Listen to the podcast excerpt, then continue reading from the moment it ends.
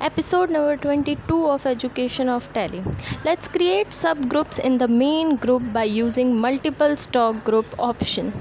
Go to gateway of Tally, then inventory information, then stock group option. After that, click on multiple stock group option and then click on create option. Stay tuned for more episodes.